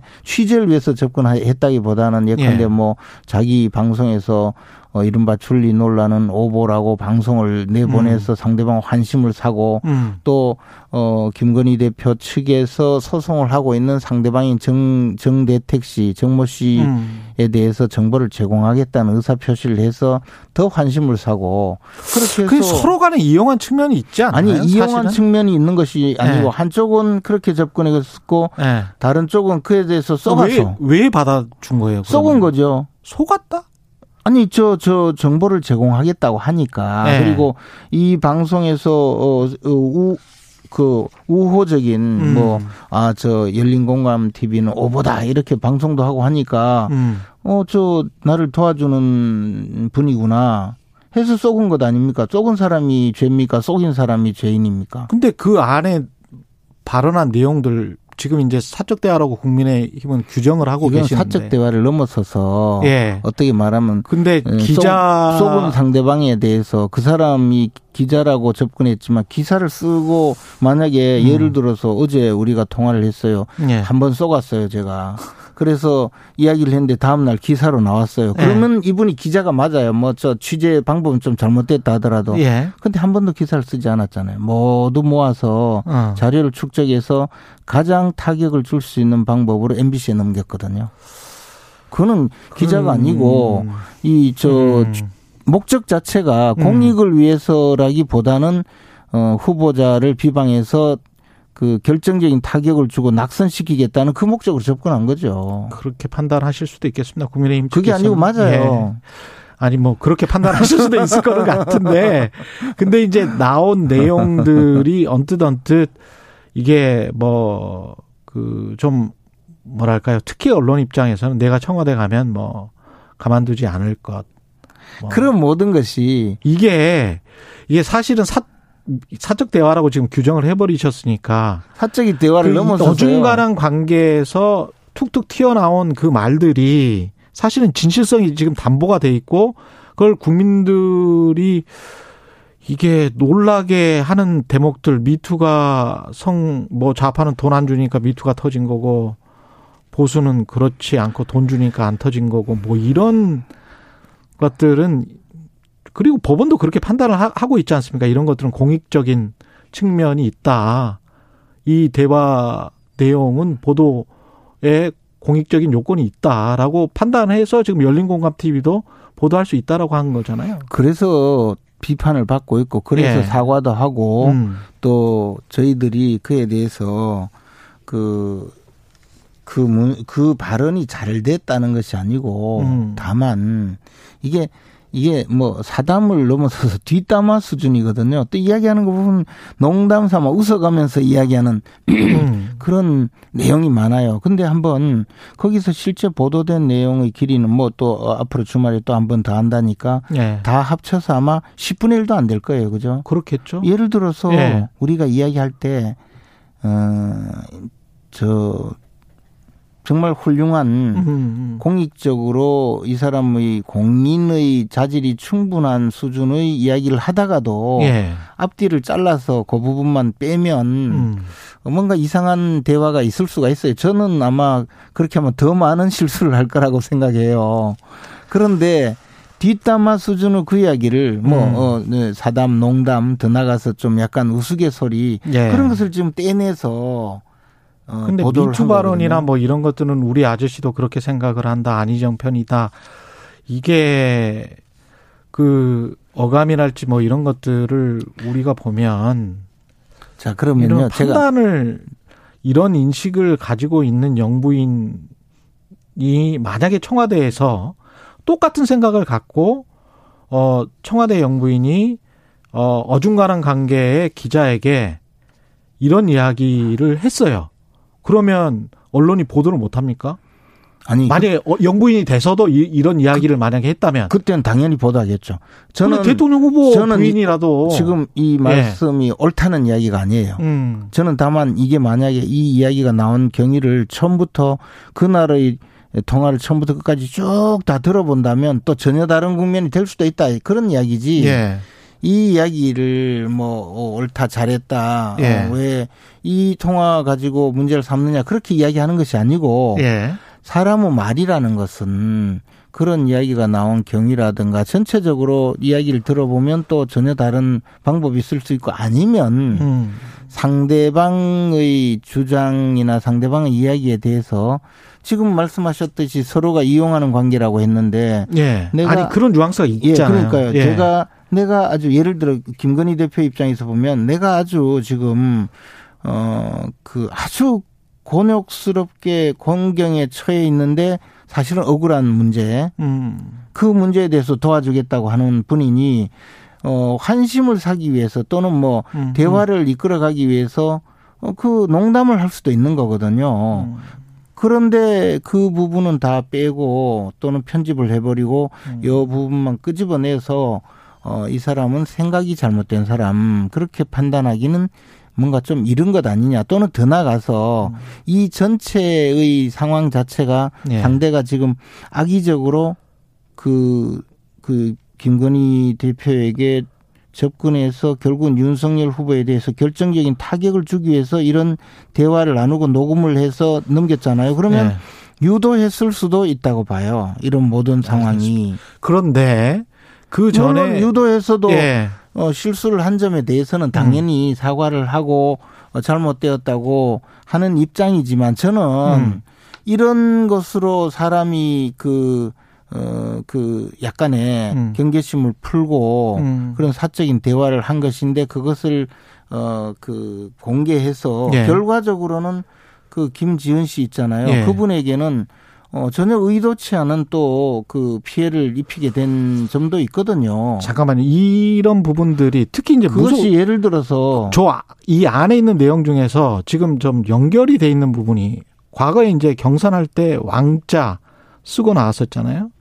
그리고 난 다음에 무슨 무슨 청공수님 이야기 나왔다가 그 다음에 지금 건진법사 전시 나왔다가 이 녹취록 내에서 내가 보통 도사들보다 훨씬 더 점을 잘 보기 때문에 우리가 청와대 간다라는 이야기가 내가 보기에는 청와대 간다 우리가. 점 점으로. 이 부분도 이제 법원에서 이게 상식적인 합리적인 생각을 가지고 있는지 이거는 공익적인 내용으로 판단을 해봐야 된다라는 이야기였는데 아까 지금 좀 이게 성급하다 언론의 판단이 성급하다 또는 사람들의 유권자의 판단이 성급하다라고 말씀하실 수도 있지만 쭉 보면 한 4, 5개월 사이에 몇 가지가 지금 나온 거 아닙니까? 무속신앙과 관련해서는. 게다가 한무경 의원이 대표이사로 있던 회사에서 건진법사가 소속된 이 불교 종파에다가 1억 원을 또 출연했다는 거 아니에요? 국민의힘 한무경 의원 이 회사가. 이런 것들이 그러면 이상하게 보이잖아요. 게다가 윤석열 후보가 검찰총장 시절에 건진법사 전 씨의 말을 듣고 신천지 압수수색 거부해라. 라는 지, 그렇게 지시한 의혹이 있다. 이런 이제 세계일보 보도도 있었고. 이런 것들이 이제 이 맥락이 있는 것 같다라는 느낌이 드는 거죠. 근데 이제 거기에 대해서 예. 어, 지금 이야기하는 것 중에 대부분 의혹이거나 사실이 아니거나 또는 더 나가서 음. 악의적인 그 공격이나 공격이다. 수, 단에 의해서 지금 말씀하신 걸 쭉 이어간 거거든요. 예. 어 그렇게 따지면 그 중에서 사실이 아닌 것들을 그럼 지적을 아니, 해 주십시오. 저 예를 들어 예. 왕자를 쓴 것에 대해서도 예. 동네에 그저그 그 할머니가 좀 음, 지지자가 써줬다라고 해서 그것을 뭐 지우기도 어려워서 그냥 가져갔다는 것이고 그것이 이, 이 지금 등장인물들과 관계가 없단 말이에요. 그리고 건진법사라는 사람은 음. 윤석열 후보는 아는 사, 전혀 알지 못한다는 거예요. 그리고 그날 그 네트워크 본부라는 그 신년회에 뭐 그냥 끼어든 분 그 정도로 근데 이제 그런 사람들이 선거 뭐 사무실 같은 데 오면 후보자고 아주 친한 척 하면 또 후보자는 또 어, 그분이 도와주는 분으로 알게 되고 특히 윤석열 후보자는 정치권에서 어, 별로 생활을 하지 않았기 때문에 어, 다가오는 분이 누군지 또 잘 모르고 반대로 그 내부에 있는 사람은 또 후보자에게 가까이 가면요 아 저분이 후보자하고 친한 모양이다 해서 아. 또 서로가 서로를 어, 그럴 저, 수가 있습니다. 배제 저, 아. 밀어내지를 못해요. 좀 그런 측면이 좀 있는데 요즘은 이제 경호원들이 그 있으니까 좀 잘 하겠죠. 근데 음. 그런 면이 있고 지금 말씀하신 그 검찰총장 시절의 그, 그 의혹이 있다는 것도 뭐 지인의 뭐 이야기라는데 네. 도대체 그 말도 안 되는 이야기를 하신 지인이 누군지는 몰라도 그 아. 부분에 대해서 어, 아마 이것은 좀, 좀 심각하게 좀 다뤄서 형사처벌을 해야 될 상황인 것 같고요. 그 다음에 예. 한무경 의원이 뭐 1억 원을 준 출연했다. 출연했다는 정단하고 네. 도대체 네. 이 김건희 대표나 윤석열 후보자하고 무슨 관계인지 음. 한무경 한무경 의원이 비례대표 의원이 된 거는 윤석열 후보하고 아무 관계가 없거든요. 음. 그분이 뭐 돈 많은 분인데 음. 어, 왜 출연했는지는 그분에게 물어봐야 되지. 그걸 또 끼우 끼워 같이 이야기를 하고 네. 거기다가 뭐뭐 뭐 한이 없어요. 뭐 또 저 그 건진 그 건진 법사인가요? 뭐 법사. 그분 네. 누군지도 모르고 네. 하는데 그분은 딸이 뭐 2013년인가 어디 뭐어 그저 김건희 기획행사 기획 행사에 참여했다. 그것은 음. 어그 딸이 알아보니까 그 딸이 사진과 뭐 전공을 하는 분인데 그 그때 당시에 코바나 컨텐츠라는 김건희 씨 회사에서 큰 기획전을 했는데 거기 와서 자원봉사를 하고 갔다. 음. 뭐 그런 이야기인데 그 사진과 학생들 전체가 왔다는 거거든요. 다 우연히 겹친 것이다. 우연히 겹친 거라기보다는 예. 그 세월 동안 그럴 수도 있는 거지. 음. 그걸 가지고 이어서 이야기하면 음. 이것을 의혹 제기를 해서 마치 저 어, 상당한 저 연결이 있는 것처럼 이야기하고 뭐 또 김의겸 의원이 뭐 무슨 이야기를 했어요. 근데 저는 뭐 그분 이야기한 거 하나도 신빙성이 있어 본 적이 없는데 무슨 이야기 했습니까? 뭐 저 회사에서 직원한테 갑질을 하고 누워서 사람을 맞이하고 뭐부터 뭐 이런저런 이야기 하던데 김건희 씨가 예 뭐 하여튼 그분은 원래 좀 특이하게 말씀하시는 분이죠. 예. 그래서 이런 것이 예. 글쎄 도대체 또 또 뭐 건진법사의 사위가 뭐 수행을 한다 어쩐다 하는 것도 확인해 보니까 사실이 아니에요. 음. 그리고 뭐 또 어떤 기자 저 분은 뭐 건진법사는 뭐 어, 과거에 무정 스님이 환속해서 머리 기른 분이라고 주장하는 어, 민주당의 어, 모 인사도 있던데. 예. 전부 말짱 거짓말이에요. 하, 알겠습니다. 오늘 이야기 저 질문할 게 이렇게 많았는데 참 시간이 또 아쉽습니다. 근데 이거 예. 대한민국 대선판이 이제 막 진흙탕으로 완전히 들어가 버렸어요. 그러니까 말입니다. 다음에 나오실 때는 사실은 딱 하나 있어요. 예. 이재명 후보가 예. 그 형수나 형님한테 예. 쌍욕을 한 것은 역사적 사실이고 역사적 사실이다. 그건 뭐 분명한 거고 알겠습니다. 또 예. 부인께서 또 예. 어, 상당히 그 같이 욕했다. 욕설뿐만 아니고 기괴한 웃음을 웃는 걸 보니까 엽기 부부라는 거는 그거는 사실이에요. 알겠습니다. 말씀 감사하고요. 김프로의 정치야. 김 국민의힘 김재원 최고위원이었습니다. 고맙습니다. 고맙습니다. 네. 오늘 하루 이슈의 중심. 당신의 아침을 책임지는 직격 인터뷰. 여러분은 지금 KBS 1라디오 최경영의 최강 시사와 함께하고 계십니다.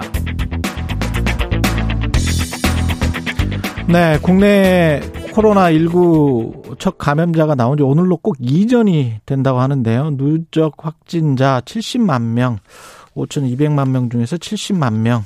예. 여전히 진행 중입니다. 김강립 식품의약품안전처장님 연결돼 있습니다. 안녕하세요. 네, 안녕하십니까? 예. 어떻게 보세요? 우리 잘 대처해 온 겁니까? 글쎄요, 지금 뭐 2년이란 시간이 흘렀음에도 불구하고 아직까지는 상황이 뭐 매우 엄중한 게 현실입니다. 그래서 섣부른 뭐 평가보다는 예. 그에게 지금 당면한 문제에 음. 어, 좀 효과적으로 대응할 수 있도록 최선을 다하는데 집중할 필요가 있다라고 생각하고요. 예. 뭐 나름 정부로서도 최선을 다하고 노력했지만 여전히 음. 좀 안타깝고 또 수고하신 분들과 이게 좀 고통을 함께 하신 분들께 감사하면서도 네. 어, 방역 당국과 함께 저희는 좀 송구한 그런 생각을 가지고 있습니다. 지금 뭐 중증 환자 비율이랄지 이그 병상 가동률이랄지 이런 거는 좀 안정적인 상황인 겁니까? 어, 아직은 그렇습니다만 이제 음. 외국의 사례도 그렇고 또 최근 뭐 어, 며칠간의 상황을 보면 어, 국내에서도 새로운 변이 오미크론의 확산이 그렇죠. 예견되고 있는 상황이라서 음. 어, 뭐 그런 점에 있어서는 그 지금까지의 방역 상황에 대한 것들을 재점검하고 전략적으로 또 그 오미크론의 확산 또 우세종화에 대비한 그러한 전략 그 대비를 지금 진행해 오고 있는 것들이 필요한 상황이라고 보고 있습니다. 예. 이 먹는 치료제 팍슬로비드가 지난주부터 투약이 되고 있는 걸로 알고 있는데 몇 명이나 투약이 됐고 뭐 효과가 좀 있습니까? 어떻습니까? 예, 뭐그 몇 명 투약한 정보는 이제 질병청에서 음. 어 주기적으로 이제 발표를 하는 상황이라서 제가 뭐 말씀드리는 것은 적절치 예. 않을 것 같고요. 그 다만 이 먹는 치료제를 가졌다라는 거는 이제 오미크론이 우수정이 돼서 대규모의 확진자가 발생하기 전에 우리가 굉장히 좀 유용한 수단을 하나 확보했다라는 데 좀 저는 의미가 있다라고 봅니다. 왜냐하면 음. 어이 코로나 19를 예방하는 여러 조치들을 최선을 다해서 하더라도 감염이 나올 수밖에 없는 상황이고 감염이 되면 지금까지는 치료제는 주사를 통한 치료제밖에는 없었던 상황인데, 예. 뭐 이건 아무래도 의료인들이 저 도와주셔야지 이 약을 그 복용할 수 있고 또 음. 냉장 보관이나 이런 좀 여러 가지 그 유통이나 보관상의 어려운 점도 있었는데요. 먹는 치료제는 뭐 처방하에 이제 본인이 직접 환자 본인이 먹을 수 있고 또 아무래도 실온에서 보관이 가능하기 때문에 우리가 이제 앞으로 재택 치료나 생활 치료 센터를 통한 이 치료가 어, 더 많이 늘게 되면 아무래도 이 먹는 치료제의 유용성이 더 아주 절실한 상황이라서 오미크론 확산 이전에 이걸 확보한 것은 뭐 상당한 의미가 있다라고 저는 보고 있습니다. 예. 지금 뭐 부작용 벌써부터 걱정하는 필요는 우리가 없겠죠. 어떤 뭐 네. 반응 같은 거는 나오고 있습니까? 뭐 현재까지 저희가 이 부분은 뭐 거의 매일 저희가 점검을 하고 있는데 아직까지는 특별한 이상 반응을 보고 받은 바 없고 예. 그리고 어, 임상시험 과정에서도 그, 큰 이상 반응을 나타난 바는 없습니다. 그래서, 예. 어, 뭐, 지금으로서는 저희들이 또, 어, 적극적으로 요, 저 자료를 현장까지 좀 확인하면서 수집하고 있고 하기 때문에, 음. 그, 최대한 정부를 신뢰하시고, 이 부분은 또 만약에 부작용이 의심이 되는 사례가 있으면, 어, 적극적으로 저희들한테 좀 같이 공유해 주시고 통보해 주시면 저희들이 필요한 수석 조치를 취하는 데 만전을 기하도록 하겠습니다. 예. 그 먹는 치료제 관련해서 함께 복용해서는 안 되는 약들 있지 않습니까? 이걸 예. 걸러내는 게 이제 문제다라고 언론에서 보도를 하고 있던데 의료 전산 시스템에서 파악되지 않는 약들도 있다고 이야기하기도 하고요. 이거는 그 어떤가요? 우선은 이제 그 기저질환 그 다른 병을 이제 앓고 계셔서 그 음. 약을 이제 계속 복용하시는 환자분들, 그러니까 고지혈증이라든지 부정맥 환자, 통풍, 뭐 이제 관절염 이런 질환 등을 앓고 계신 환자들의 경우에는 의료진하고 일차적으로 상담을 하시는 게 꼭 필요합니다. 물론 이 먹는 치료제는 뭐 의사의 처방 하에서만 그 복용을 하실 수 있기 때문에 그렇죠. 어, 의료진에게 이 상담을 하실 때 확진되고 난 이후에 이 상담을 하실 때 본인이 일상적으로 드시는 약 매일 드시거나 정기적으로 드시는 약이 뭔지를 알려야 되고요. 음. 그 의사들은 이거를 이제 진료 이력을 통해서도 확인할 수 있지만 또 저희들 DUR이라는 처방 이력을 조회할 수 있는 시스템이 의사 선생님들은 다 접근 가능하십니다. 그래서 예. 이걸 통해서 자동적으로 확인해 드릴 수 있기 때문에 음. 그리고 또 어떤 성분의 경우에는 그 지금 드시는 약을 잠시 멈추고 복용할 수 있는 경우도 있어서 제가 뭐 지금 이 방송을 통해서 다 일일이 안내드리지는 못하지만 예. 그 의사의 상담과 의사의 판단에 따라서 처방받고 복용하시면 된다 이런 말씀을 드리겠습니다. 지금 먹는 출에 치료제 구매 계약 체결한 물량이 우리가 100만 4천 명분 정도 된다고 하는데 이 정도면 어떻게 보세요? 충분하다고 보십니까? 다른 뭐 먹그사의 에, 뭐 치료제도 지금 들어올 예정인가요? 어떻게 되나요? 아, 지금 뭐 질병청이 계약을 한 부분은 뭐그 음. 머크 사 거 24만 명분으로 제가 기억하고 있는데 예. 그걸 포함해서 지금 100만 병 아, 그렇게 되는 확보를 했죠. 예. 네, 그래서 어 지금은 이제 머크사의 제품은 저희가 아직은 그 긴급 사용 승인을 심사하고 있는 과정이 있습니다. 음. 그래서 그 아마 질병청은 그 이 부분에 대한 부분이 아직은 불확실한 상태이기 때문에 예. 우선 그 긴급 사용 승인이 된 파이자사의 제품을 통해서 대응하는 것을 전략적으로 우선 검토하고 있는 것으로 알고 있고 그 경우에도 그 상당한 그 발생이 환자 발생이 예상되더라도 대응 가능한 물량으로 준비하고 있다라고 어 저는 공유받고 있습니다. 이 노바백스 백신 사용은 최종 승인이 됐는데 식약처에서 네. 네. 이거는 이거는 그 이번 그 기존에 이제 사용하던 백신들 있지 않습니까? 그것이 예, 예. 충분히 있고 그런데 이거 뭐 또 다른 백신 사용을 최종 승인할 이유가 있는 건가요? 이게? 우선 뭐 노바백스의 백신은 좀 그 제조 방법에 그 적용된 기술이 좀 다른 백신입니다. 지금까지 예. 우리가 이제 뭐 바이러스 벡터 방식이든 뭐 RNA를 통한 백신이든 이렇게 두 가지의 기술이 적용된 백신을 국민들께서 접종 받으셨는데요. 요거는 음.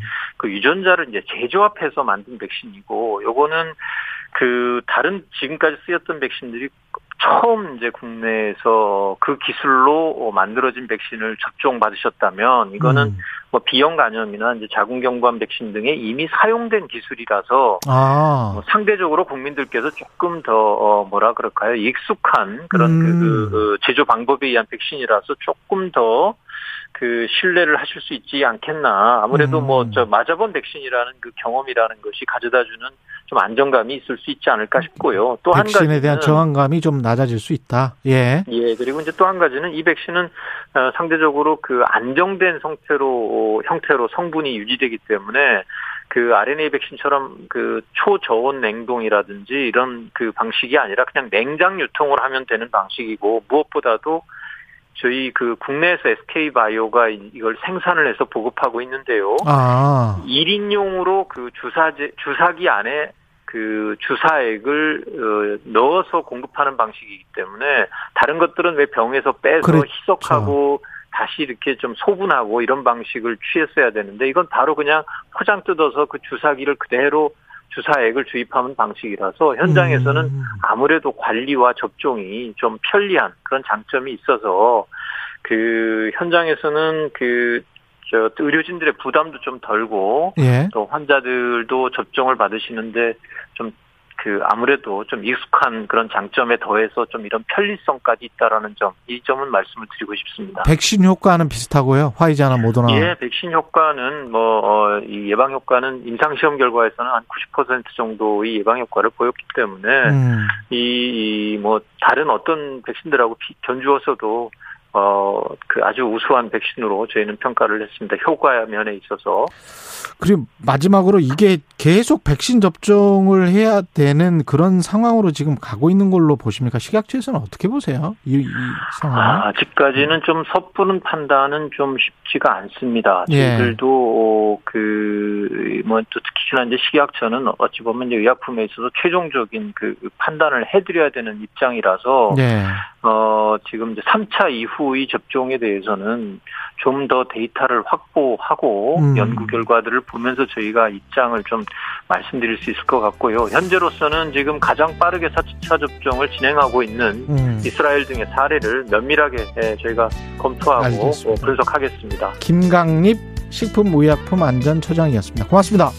예, 수고하십시오. 감사합니다.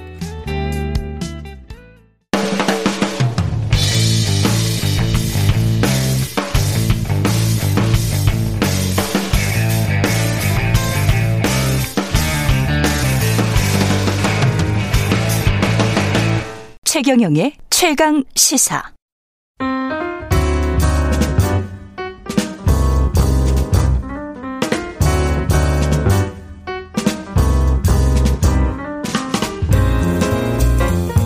네, 더 나은 미래를 위해서 오늘의 정책을 고민합니다. 김기식의 정책 이야기 식센스 김기식 더 미래연구소 소장 나와 계십니다. 안녕하십니까? 예, 안녕하세요. 예. 아까 어, 사람들의 관심은 다 LG 에너지 솔루션에 쏠려 있다. 뭐 빅데이터 우리 담당하는 전민기 팀장이 한국 인사이트 그렇죠. 지금 예. 이, 틀 동안에 400만 명이 청약을 했고 400만 명. 예. 그리고 청약 증거금만 100조가 넘어가서 사상 최고의 기록을 달성했으니까요. 야. 400만 명이면 인구의 거의 뭐 8% 정도가 성인의 10%는 성인의 10%는 확실하네. 다 들어간 거죠. 예. 예. 100, 110조 원. 네. 돈, 돈 많습니다. 네. 네. 이게 이렇게 엄청나게 몰린 게 이 배터리 잘 될 것이다. 앞으로 그러니까 유명하다. 그러니까 두 가지 측면이 네. 있는데 첫 번째는 한마디로 얘기하면 열심히 일해서 버는 임금 소득이나 사업 소득보다 어, 몇 년 전에 자산 소득, 부동산이나 음. 주식이나 이런 채권 등을 통해서 얻어지는 자산 소득이 임금 소득보다 더 많다라는 통계도 그 몇 년 전에 나온 적이 있는데요. 그렇죠. 그러다 보니까 이제 그 임금 사업 소득에 비해서 자산 소득에 대한 어떤 관심, 우리 사회 음. 비중도 커지고 관심도 커진 측면이 있고 이런 게 이제 우리가 경제 성장이 저성장이 되고 우리 청년들은 일자리 들어가기도 어렵고 또 양질의 일자리는 더더구나 기대할 수 없고 서로 들어가서 일한다 하더라도 집값이 너무 뛰어서 집을 살 전망도 없고 결혼도 그렇죠. 어렵고 그런 네. 상황에서 유일하게 어, 소득을 얻어서 집도 마련하거나 결혼할 수 있는 전망은 뭔가 어 주식이나 대박을 터, 비트코인이나 이런 자산 운영을 통해서 네. 뻥튀기를 몇 번 해야만 된다. 이런 네. 이제 심리를 반영하는 소위 이제 자산 소득이 우리 사회에서 임금 소득이나 사업 소득을 능가하기 시작하면서 나타나는 현상의 한 단면이라고 봐야 되고 근본적으로. 예. 또 하나는 뭐 1억씩 넣어도 이거 LG 에너지 솔루션 이렇게 많이 증거금 들어가면 네. 청약 증거금 들어가면 얼마 받지도 못하는 거 아니에요? 예, 그 지금 이제 주식 을 이그 네. 그 공모를 하게 되는데 이제 음. 상장을 할 때 이제 IPO라고 하는 거는 이제 기업 공개를 하면서 이제 공모주를 그, 그 이제 모집하는 건데 네. 이게 비율이 있습니다. 네. 예전에는 전체 공모 주식의 20%는 우리 사 주조합에, 음. 20%는 개미 일반인들에게, 그다음에 60%는 이제 그 기관 투자자들에게 이렇게 배정을 해왔습니다. 예. 근데 이제 이 우리나라 지금 주식 시장에서 그 개미의 비중이 평균 50%를 넘고요. 음. 작년 같은 경우에는 한때 주식 거래 비중이 개미들이 70%를 차지했습니다. 그런데도 불구하고 배정에 있어서는 기관은 60%인데 왜 개미는 20%만 해주냐 이런 불만들이 계속 제기가 되어 왔고요. 그렇겠군요. 그러다 보니까 이제 개미들에게 일반인들에게 배정되는 물량을 법적으로 최대 30%까지로 늘리는 조치를 음. 했습니다. 근데 이제 최대 30%고요. 지금 이번에 에너지 솔루션 같은 경우도 25% 정도로 지금 배정을 했는데요. 예. 또 하나는 이걸 이제 예전에는 청약을 들어가면은 청약 증거금을 낸 소위 그러니까 청약한 주식 수에 비례해서 했는데 그러다 보니까 하나도 못 받는 사람도 생기는 거예요. 그래서 예. 이제는 어떻게 하냐면 일반인에게 배정되는 물량 중에서 50%는 10주 이상 청약한 사람들한테 똑같이 배분하고 아. 나머지 50%를 이제 본인이 신청한 청약 주식수나 증거금에 비례해서 하는 거예요. 음. 근데 문제는 이번처럼 400만 명이 몰리게 되면 어, 아마 균등 배분에서 한 주를 아마 받기가 쉽지 않을 겁니다. 한 주 이상을 받을 수가 없을 겁니다. 한 주 이상 받기가 힘들다. 예, 예. 그러니까 지금 현재로는 증거금이 이, 이 100조를 넘어가고 400만 명이 한 걸로 봐서는 아마 1억을 청약증 그 해도 10주를 받기가 어려울 10주 받아서 가령 뭐 만 원 올랐다라고 하면 10만 원 아니에요? 네네. 그거 보려고 그거보다는 저 확실히 좀 더 받고 싶은 거고 그러나 네. 어쨌든 이익은 확실히 난다고 보는 거죠. 아, 확실한 이익이 있으니까 10만 원 어디 뭐 땅 파봐야 그러니까 이제 우리나라가 아니지. 이제 예. 아니 경, 저, 저, 예. 코로나 이후에 주식 시장이 폭락했다가 굉장히 2019년에 주식 그러니까 2020년에 주식 시장이 두 배로 뛸 만큼 어 굉장히 주가가 음. 폭등을 하는 과정에서 이, 이 소위 주식 투자를 통한 수익을 얻은 분들이 꽤 주변에 그렇죠. 있는 거죠. 그러다 예. 보니까 네.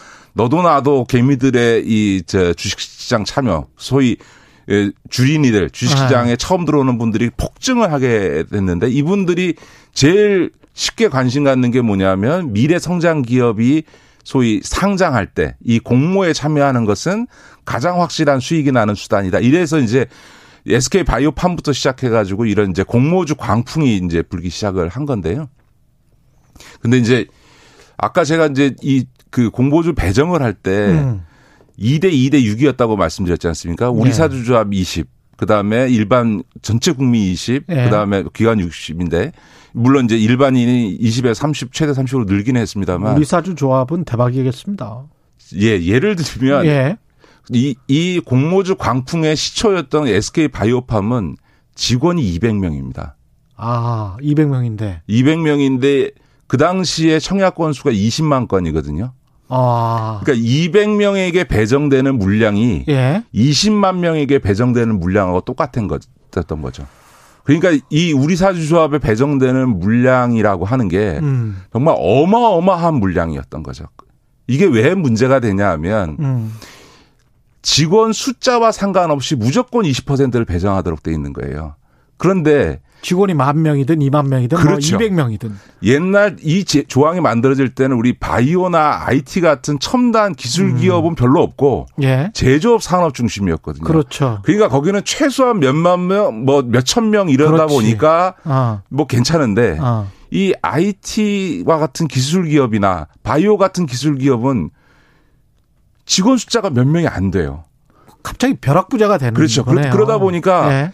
직원 숫자 상관없이 20%를 배정해 주니까 한 사람에게 배정되는 우유사주 조합 물량이 너무 크고 그러니까 한 몇천 주나 몇만 주를 갖게 그렇죠. 그러니까 있네. 갑자기 이제 네. 로또 맞은 듯이 네. 그냥 단기간에 몇십억을 버는 거예요. 근데 음. 문제는 이 우리사주조합이라는 것의 의미는 뭐냐면 회사가 성장을 해서 상장을 하면 그 회사의 성장에 기여한 노동자들도 음. 그 혜택을 누, 받아야 된다. 너무 좋은 취지죠. 예. 근데 재밌는 거는 SK 바이오팜의 그 우리사주조합 배정을 할 때 직원들의 음. 평균 재직 기간이 3년밖에 안 됐습니다.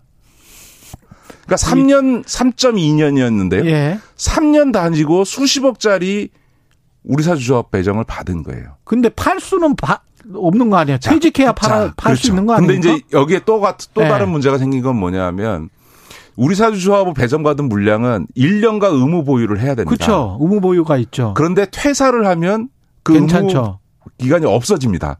그러다 아. 보니까 보통 상장을 하면 예. 따상이라 그러거든요. 예. 따상. 예, 예. 상장하는 날 이제 그 공모가의 두 배.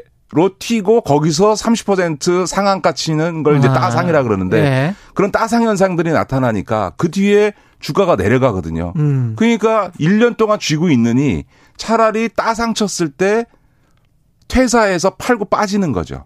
그러다 그렇지. 보니 그게 훨씬 낫겠네. 그런 기술 기업에서 가장 중요한 거는 기술 인재네. 인재 아닙니까? 그런데 네. 이 사람들이 직장 20년 30년 다 다녀 본들 어. 벌수 없는 수십억 차익이 생기니까 그냥 회사를 버리고 퇴사해 버리는 거죠. 그리고 경제적 자유를 얻고 그렇죠. 그러니까 본인 입장에서는 뭐 최고지. 그러다 보니까 예. 를 들어서 그 뒤에 또 하나 대박이 났던 SK 바이오사이언스는 직원이 600명인데요. 음. 그 중에 300명이 나갔습니다.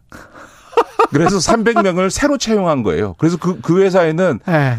저 우리 사주 조합을 지분을 갖고 있는 300명과 없는 어. 300명이 근무를 하는 거예요. 야, 거기도 빈부격차가 심하겠구만요. 자, 근데 예. 문제는 뭐냐 하면 회사의 성과를 이뤄내는데 기여한 노동자들에게 아. 임직원들에게 주식을 나눠주는 건 너무나 당연한 건데 퇴사하고 나가면은 팔 수 있고 음. 안에 있으면 못 파는 이런 구조가 있다 보니까 어떻게 됐냐면 SK 바이오팜의 경우에는 최고로 나갈 때 21만 원이었는데 지금 8만 원대거든요. 3분의 1 아. 토막 거의 났어요. 예. 묵묵히 회사의 발전을 위해서 계속 남아 있는 직원들은 오히려 오히려 주가가 3분의 1 토막 나고 불이익을 받게 되는 거네. 불이익은 네, 아니죠. 불이익은 아니지만 이익, 이지만 불이익은 아니지만. 네. 그러니까 끝까지 심리, 적 상대적. 네, 네. 그러니까, 그러니까 2년 동안 회사를 계속 지키면서 바이오 산업 기업의 발전을 위해서 있는 직원들은 주가가 3분의 1 토막 나고 그냥 시세 차익 얻고 가겠다는 직원들은 그냥 바로 퇴사해서 주가가 정점일 때 차익을 실현해 버리는 거죠. 이게 과연 원래 의도했던 우리 사주 조합 취지에 부합하냐. 이상하네. 라고 하는 문제가 어. 있는 거죠. 그러니까 아까도 말씀드렸던 것처럼 200명에게 주어지는 물량이 일반 국민 전체에게 주어지는 물량과 똑같이 20%씩을 음. 배정하도록 되어 있는 제도거든요. 이미 LG 에너지 솔루션도 똑같은 현상이 일어나겠습니다. 그렇죠. 그러면? 아. 좋겠다. 여기 여기 근무하시는 분들은 좋겠습니다. 자, 그래서 예. 이제 몇 가지 개선책들이 좀 필요해 보입니다. 예, 를 들어서 우리 사주 조합에다가 그 물량을 배정해 주는 제도는 저는 당연히 유지돼야 되는데 음. 다만 이 직원 수와 상관없이 무조건 20%를 그냥 의무 배정하는 방식은 직원 아까도 말씀드렸던 것처럼 이런 기술 기업 직원 수가 적을 수밖에 없는 IT 바이오 같은 기술 기업에는 너무나 많은 1인당 물량이 배정이 되니까 예를 들어서 직원 수와 연동해서 물량을 배정을 하도록 해서 음. 최, 배정은 하지만 직원 한 명이 받을 수 있는 물량을 일정에 캡을 씌운다든지 음. 그렇게 되면 이제 일반 개미들에게 배정되는 물량이 늘어나겠죠. 예. 그러니까 이런 좀 제도 개선책이 필요하고 또 하나는 아까 말씀드렸던 것처럼 회사에 근무를 하면 1년 동안 의무적으로 보유해야 되는데 퇴사하면 저 차익을 실현할 수 있으니까 오히려 지금 제도라는 게 오히려 기술 기업에서 인재들이 퇴사하고 나가는 걸 촉진시켜 버리는 제도니까 우리 사주 조합 지분으로 배정받은 지분은 음. 퇴사를 하든 재직을 하든 무조건 1년을 의무 보유하도록 해서 음. 이 상장했더니 기술 인재들이 다 회사를 퇴직해 버려서 회사가 휘청하는 이런 일은 없도록 방지하는 게 필요하겠죠. 그런 아이디어가 있었군요. 3074님, 시중에 돈은 많은데 그만큼 수익 낼 곳이 없다 보니까 공모주에 거금이 유입됩니다. 증권사는 수수료로도 엄청난 수익을 얻고 뭐 이런 말씀 하셨습니다. K0411님은 치킨 치킨 값 번다고 생각하고 들어가는 사람들이 많던데요. 뭐 이렇게 이야기 하셨네요.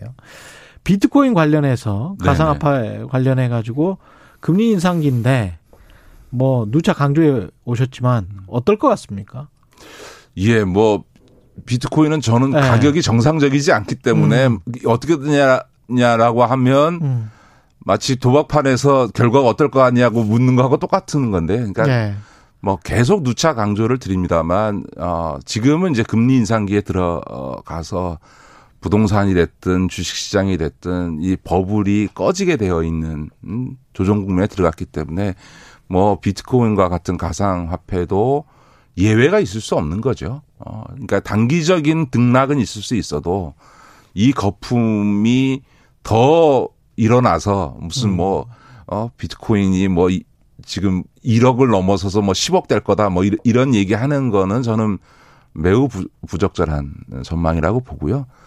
하여간에 그 작년에도 사실은 8천만 원 갔다 4천만 원 갔다가 그렇죠. 다시 8천만 원 갔다가 음. 지금 또 다시 이제 4천만, 4천만 원대로 또 떨어지고 있는 거잖아요. 그러니까 음. 이런 투기적인 어 시장에는 우리 일반 국민들이나 개미들께서는 들어가시지 않아야 됩니다. 아, 왜냐하면 결국 이렇게 진폭이 큰 시, 투기적인 장에서는 90%가 손해 봅니다. 음. 그건 코스닥이든 코스피든 똑같습니다. 어떤 예. 코스닥이나 코스피에 있어서 단기간 내 등락이 큰 유동성이 큰 주식 종목 같은 경우에 예. 대부분의 개미들은 다 손실 봅니다. 음. 아. 5929님이 최경령의 최강시사 참 좋은 프로그램입니다. 그중 김기식의 식스센스 정말 좋은 시간입니다. 이 시간만은 모든 일 멈추고 차 한 잔과 함께 듣고 있습니다. 감사합니다. 이렇게 말씀하셨네요. 아유, 고맙습니다. 예, 나이가 좀 지긋하신 분인 것 같은데요. 5929님. 예, 감사드리고요. 오늘은 여기까지 하겠습니다. 예. 김기식의 에, 식스센스 김기식 더 미래연구소 소장님이었습니다. 고맙습니다. 네, 고맙습니다. KBS 1라디오 최경영의 최강시사 듣고 계신 지금 시각은 8시 45분입니다. 여러분은 지금 KBS 1라디오 최경영의 최강 시사와 함께하고 계십니다. 네, 올해 들어서 배달 대행료가 인상되면서 건당 5천 원 가까이 한다. 대행료 인상으로 일부 업체는 배달료가 만 원을 넘어가고 있다. 뭐 이런 이야기가 들리고 있는데요. 자영업자들도 좀 부담이 될 것 같고 그리고 소비자들도 뭐 마찬가지일 것 같은데 이 상황이 어떻게 이렇게 된 건지 민생경제연구소 안진걸 소장님 전화로 연결돼 있습니다. 안녕하세요. 네, 안녕하세요. 예, 오랜만에 전화 연결합니다. 아, 예, 고맙습니다. 예. 이게 우리가 과거에 이제 가령 그 중국집 짜장면집 뭐 이런 데 전화를 하면 전화를 해서 직접 그쪽에서 배달원이 와서 이렇게 받아가는 그런 구조였다가 지금의 지금 배달 앱이라는 거는 몇 단계가 지금 더 있는 것 같습니다. 예, 예전에는 그 중국집이라든지는 식당에서 배달원을 직접 근로자로 고용을 해가지고 음. 그분들이 가져다 주시고 저희가 어, 요금에는 따로 안 냈잖아요. 그랬죠. 진짜로 배달 이렇게 할 때마다 쿠폰 모아가지고 아. 20번에 한 번 공짜로 먹는다든지 이거 그렇죠. 이런 그렇게 예. 되는데 지금 일단 소비자들이 대부분 배달 앱을 이용합니다. 예. 그럼 이제 배달 앱에서 음식점으로 연결이 되죠. 예. 음식점에 그 식당 가보시면 뭐 매미 매미 뭐 쿠팡쿠팡 이렇게 뜹니다. 소리가 납니다. 그게 뭐냐면 어디서 주문이 들어오는 겁니다. 아 미미 미미 뭐 이렇게 떠요? 예, 식당에 예. 가 있으면 들립니다. 아. 그 배달 주문이 들어왔다는 게 그게 이제 예. 배달 앱 통해서 들어오는 거죠. 전화로 들어오는 경우는 많지 않습니다. 아. 저는 뭐 전화로 많이 합니다. 왜냐하면 예. 지금 음식점은 배달앱에다가 수수료를 10% 안팎을 내야 됩니다. 아, 이 앱을 사용을 하면? 예, 예 그렇습니다. 이제 음. 그 주문이 들어오면요. 예. 거기다가 뭐 광고비 내에서 뭐 깃발 하나 꽂는다고 하면 뭐 8만 8천 원까지 추가로 내서 뭐 많게는 100만 원 낸다는 분도 있습니다. 그럼 소상공인 살리려면 전화로 하는 게 최고네요. 네, 직접. 그렇습니다. 사실 어. 전화로 하는 게 훨씬 낫습니다. 예. 어, 그럼 최소 전화는 어, 수수료는 우리 소상공인이 내진 않으시잖아요. 음. 자, 첫 번째 그렇습니다. 이제 그럼 여기는 소비자 배달을 음식점까지 관계고요. 예. 그다음에 음식점 입장에서는 전화로 주문이 오든 배달앱으로 주문 오든 예. 어쨌든 가져다 드려야 되잖아요. 그렇죠. 그때 이제 배달 대행 업체를 이용하는 겁니다. 배달 대행 업체가 또 있군요. 그렇습니다. 배달 앱이 배달 대행까지 하는 경우도 있고요. 예. 어, 배달 대행 업체 별도로 있는데 그런 이제 배달 대행 업체들이 자기들 각 지역에 배달 대행사들이 있을 거 아닙니까? 예. 거기에서 또 라이더 분들을 이제 라이번들을 어 고용 근로 관계는 아니고 자업 관계로 고용을 해서 계약을 해서 음. 라이더 분들이 이제 어 오토바이 대부분 타고 올라오시는 거죠. 이렇게 돼 있는데 예. 문제는 여기서 음식점들이 배달업의 수수료를 10% 안팎 내는 것도 예. 소상공 입장에서는 배달 대행 업체를 다시 이용하니까 거기에 또 수수료를 내야 되는 겁니다. 그렇겠습니다. 예. 그래서 만약에 배달 대행업체에서 거리상 예. 이제 보통 원래 한 3, 4천 원 하던 게 지금 올해 1.5kg 기준으로 4,500원. 음. 이게 1.5kg 기준이 4,500원 정도니까 뭐 3kg 되면 5천 6천 원까지 올라가게 되는 거죠. 아, 거리에 따라서. 예. 그렇습니다. 근데 만약에 5천 원, 6천 원 그러면 소비자가 무서워서 못 시키잖아요. 그렇죠. 실제로 최근에 어, 한 사례를 보면 배달료가 8천 원이다. 그래서 도저히 안 되겠다. 음. 그리고 배달료가 뭐 5천 원 안팎까지 소비자들이 부담해야 되니까 배달 대, 그 배달료를 공고하는 사례까지 지금 발생했습니다. 배달료를 그, 공고한다는 게 무슨 말이에요? 뭐 빌라라든지 아파트 같이 사는 분들이 예. 카톡방 같은 게 있을 수 있잖아요. 예. 또 소규모 그런 SNS를 만들어 가지고 예. 오늘 저녁에 뭐 시켜 드실 분들 계세요? 그러면 아, 공구, 예. 공동 구매. 그럼 이제 배달료가 만약 6천 원이다. 예. 소비자들이 부담해야 될 게 그러면 예.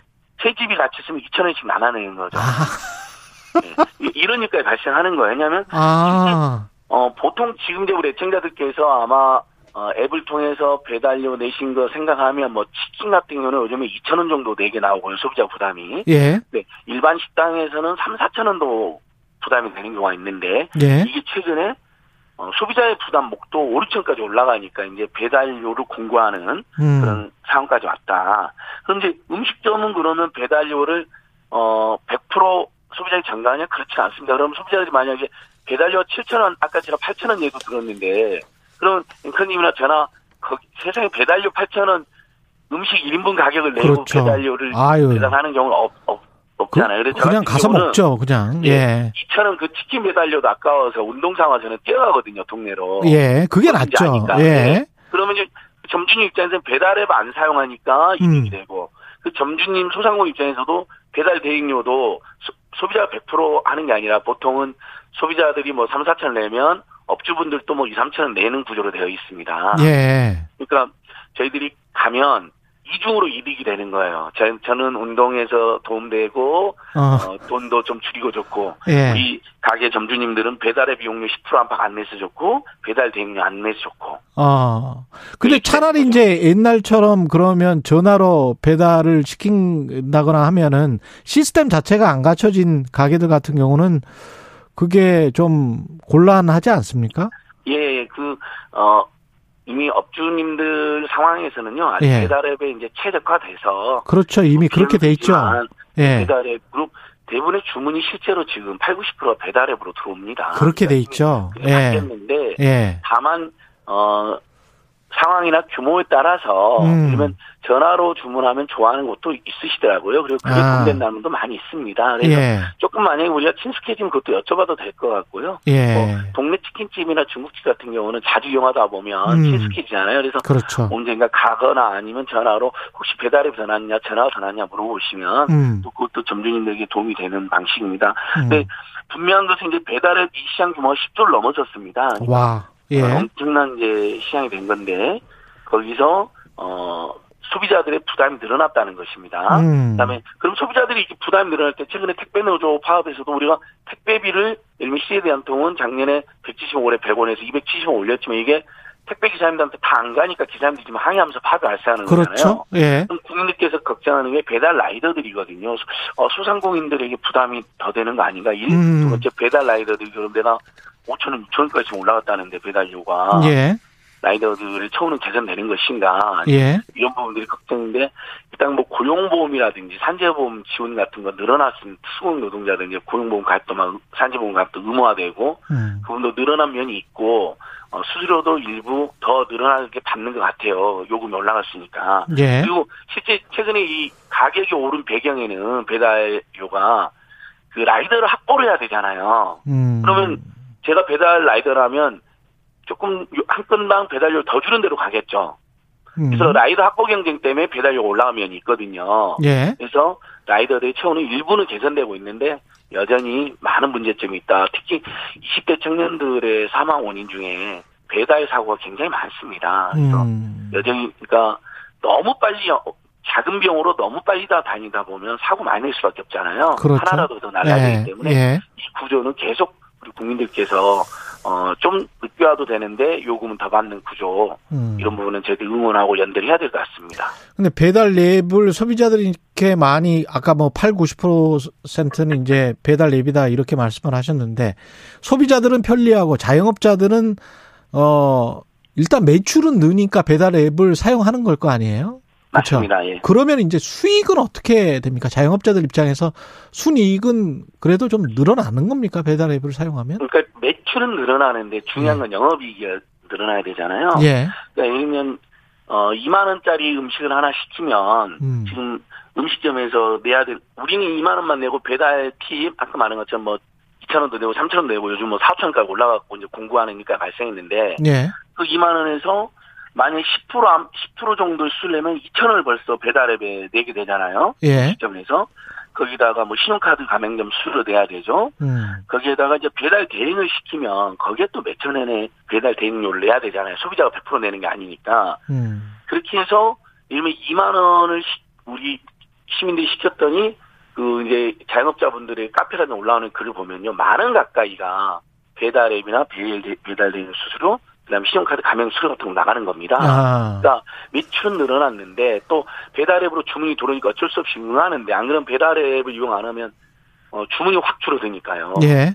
근데 거의 절반 가까이가 배달앱과 배달 대행 수수료 그다음에 신용카드 가맹 수수료 같은 걸로 나가는 거죠. 그래서 이 구조는 반드시 음. 개선돼야 됩니다. 그러니까 아예 전화로 해서 배달앱 수수료라도 줄여주겠다는 시민들이 생긴 거죠. 착한 소비자. 근데 전화를 이용하더라도 배달 대행료는 냅니까? 어떻게 네, 됩니까? 배달 대행료는 나옵니다. 아, 배달 대행료는 나온다. 노동자를 고용해서 그분이 오셨잖아요. 그렇지, 그렇지. 그 사람의 이- 오토바이 그 타고 그리고 그분이 인건비. 예. 어, 음식점에서 또 식당에서 감당했다면 음. 지금 이제 그 직원의 일자리는 없어진 거죠. 그렇지. 대신에 배달 대행 업체에 수수료를 내게 되는 거고 배달 대행 업체는 또 라이더에게 한 건당 수수료를 뭐 예를 들면 5천 원이다 그러면 그래서 또 자기들끼리 배분을 하는 거죠. 예. 그래서 지금 라이더가요 깜짝 놀실 텐데 지금 배달 라이더만 아까 이제 배달앱 시장이 10조 원 규모라고 했잖아요. 네. 10조를 넘어섰다 그랬잖아요. 예. 배달 라이더가 지금 전국적으로 40만 명으로 추정됩니다. 그렇죠. 예. 우리가 싸고 편하고 빠른 것만 찾은 게 아니고 사람 값은 비싸야 돼요. 맞습니다. 예, 그러니까 편하고 어, 빠르려면 비쌀 수밖에 없는 거예요. 그거를 그렇죠. 그러니까- 소비자들도 생각을 해야 됩니다. 맞습니다. 예. 그래서 이제 특히 이제 음. 제가 아까 택배를 들은 게 음. 택배 기사님들 과로사 발생하니까 우리 국민들께서 특히 우리 국민들이 착하시잖아요. 그래서 예. 요금 인상이 동의해줬는데 왜 그게 초계산에 안 쓰냐고 해서 지금 어, 기사님들 파업하고 시민들이 연대하는 건데 마찬가지로 음. 어, 배달 요금 오르는 거 어쩔 수 없는 면이 있습니다. 알겠습니다. 라이더들의 처우 개선으로만 연결이 된다면 좋겠습니다. 여기까지 너무 많이, 예. 너무 많이 오르면 인생경제연구소 안진걸 소장님이었습니다. 감사합니다.